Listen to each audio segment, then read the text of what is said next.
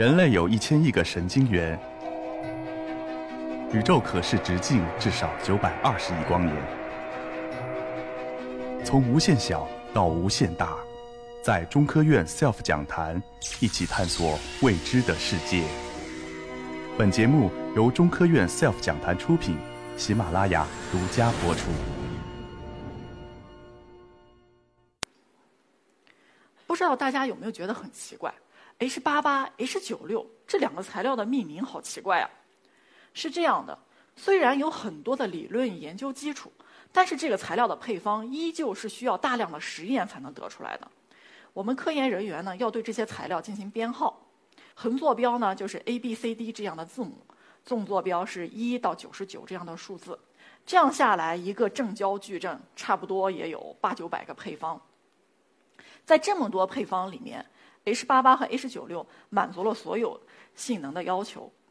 啊，我刚接到这个这个演讲的任务时，大家都跟我说让我讲讲神舟飞船背后的故事。其实我不是很有底气啊，为啥呢？因为我们这个材料研制的很早，八六年的时候就开始研制了。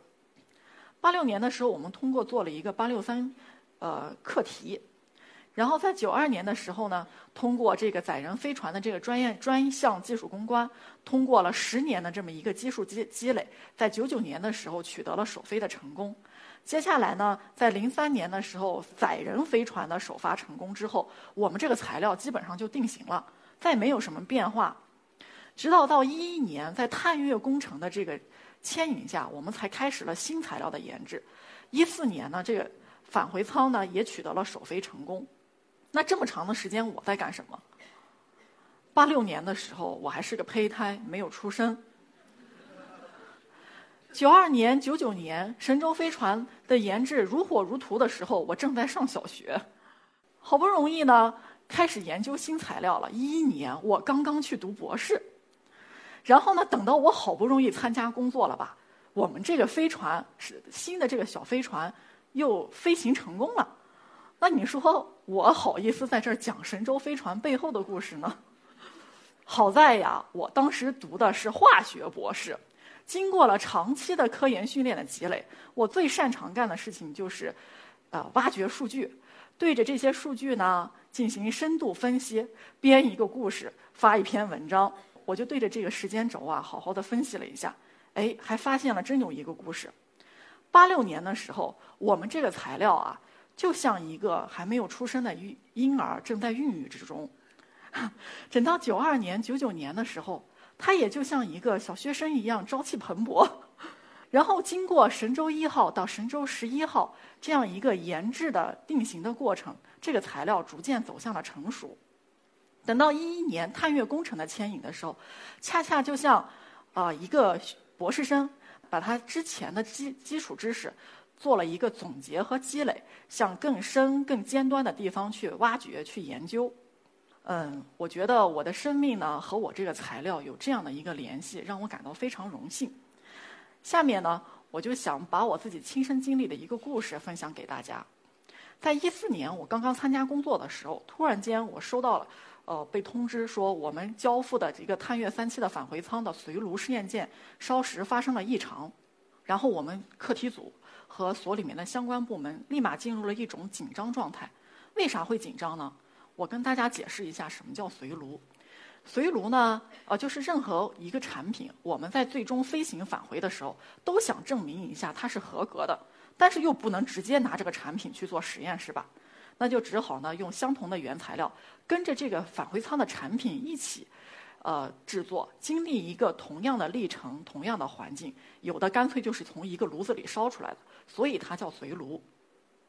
用随炉的性能代表产品的性能，也就是说呢，当时有三件随炉发生了烧蚀异常，基本上就可以去说我们这个产品烧蚀也是有异常的。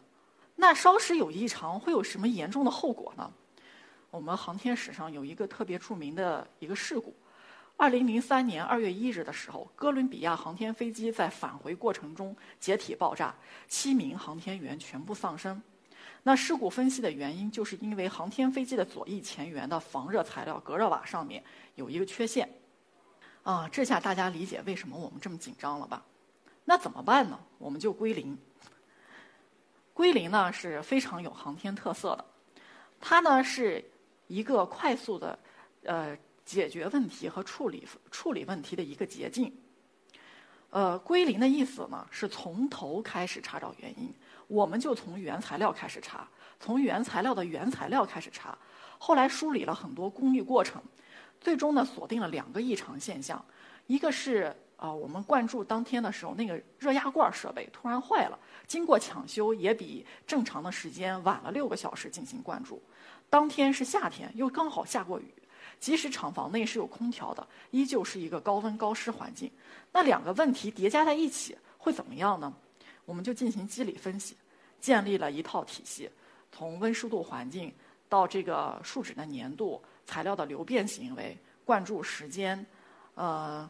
微材料的微观形貌，再到它的宏观烧蚀行为，这一整套做下来，嗯，我觉得问题可以就这么着结束了吧？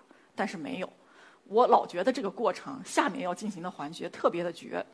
他是说什么呢？既然你觉得问题已经找到了，机理已经分析透了，那你就应该用你说的这个错误的方法再复现出同样的故障吧。所以呢，要经过问题复现，我们才可以去说。呃，我们的这个机理，我们这个问题确实定位准确，机理也是认识到了。只有这样，才可以去判断现在的这个产品应该怎么办，以后的产品应该怎么办。事实上，我们又做了其他的实验，呃，来证明说这个产品其实可以用。但是由于专业和时间的关系，我就不在这里展开了。那么归零结束了吗？没有。哦，下面我觉得是它的第二绝，叫举一反三。我们不是大底上的一个材料发生了这个问题吗？那其他的四种材料有没有问题呢？它没有问题，不代表它没有这个隐患，是吧？那他也要做前面一样的工作。连带的神舟飞船的两种材料也做了相同的工作。我觉得吧，这个特别的烧脑袋，因为逻辑太严严谨，而且工作量也很大。你们觉得我做这个工作需要多长时间呢？啊，一个月，那有点太长了。三天，那要把我累死。然后事实上呢，我们这个工作是三个人花了三个礼拜的时间来做的，而且我们白天的工作是不能中断的。当时的节奏就是白天做实验、协调实验、开会，晚上补实验、写各种实验报告。嗯，我们感觉特别的累。然后，经常的是晚上十一点钟以后才回家，没有星期六，没有星期天，偶尔还要通宵。这个肉体的这个痛苦还不算什么，关键是精神压力也很大，因为呢，当时我们的这个产品已经去总装了，那难道国家的发射任务会要因为我们退后吗？或者是说这个产品到底能用不能用？啊，很多人都在等着我们这份归零报告在做决策。啊，我当时不是刚刚来参加工作吗？这个情况把我给吓坏了。我觉得长此以往下去，我一定衰老的很快，可能还会过劳死吧。嗯，其实呢，我我我想了一下，一个材料从它的材料研制，再到用于产品的什么出样、试样、什么定型这个阶段，它要经过很多的这个材料呃材料的这个研制，还要通过多层次的质量评审。其实呢，要经过很多人的手，这个呃，我做的这个工作只不过是其中一个非常非常一个小的点儿。所以呢，在我这里呢，工作的时间越久。知道的越多，做的越多，我越会觉得自己非常的渺小，也懂得谦卑。再加上，确实跟我的前辈比起来，我这点根本不算什么。这个图片中的这个人呢，是我的师傅林英。他二十二岁那一年来到我们组里，八八年正好赶上了那个八六三课题，从此他和神舟结缘。紧接着呢，从神舟一号到神舟十一号，他都是这个产品的工艺主岗。再过三年，他就要退休了。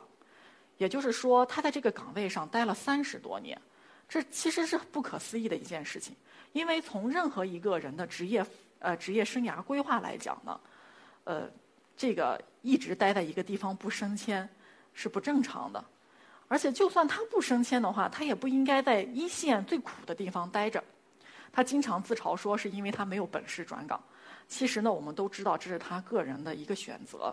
在我师傅旁边的这两位。是技能人员，飞船是实打实干出来的，离不开这样的可爱的大国工匠。左边呢，这位是秦德辉，右边是蒋淑平。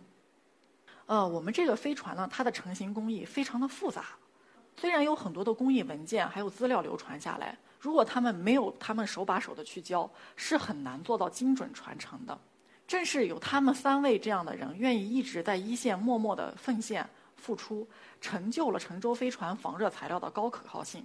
这两张照片的对比呢，就是见证了神舟飞船三十年岁月在他们三个人身上留下的痕迹。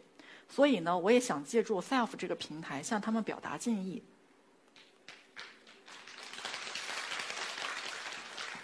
你们看到的这个档案呢，是这个材料研制的档案。我只是拿了一个档案盒，把它所有的都展开。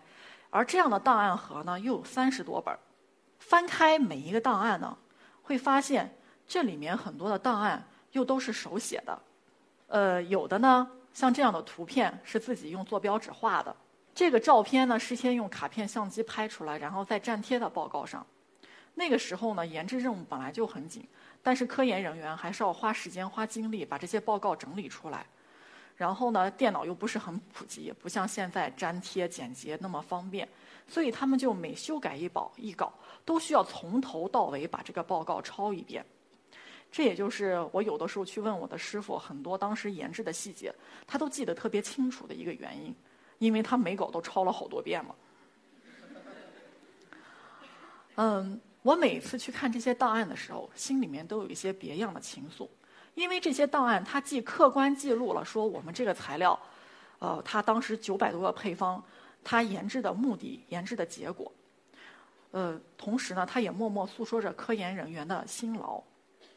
所以呢，这个既然既是一个科技档案，也是一种宝贵的精神财富。最后。我想用一首诗作为结尾：苍穹划破，光耀九州寰宇，风华燃尽，守护神州归来。按照套路呢，我这个演讲应该在这个气势磅礴的诗句中就结束了。但是呢，我想给大家解释一下这诗是什么意思。它 这诗呢，是我们全组人一块写的哈。上半句呢，它指的是我们这个材料它工作时的一种现象。下半句解释的是这个材料它工作的原理和它工作的目的。然后呢，这首诗同时一语双关，上半句展现的是我们航天的魄力，下半句展现的是我们航天人的坚守和航天人坚守的意义。谢谢大家。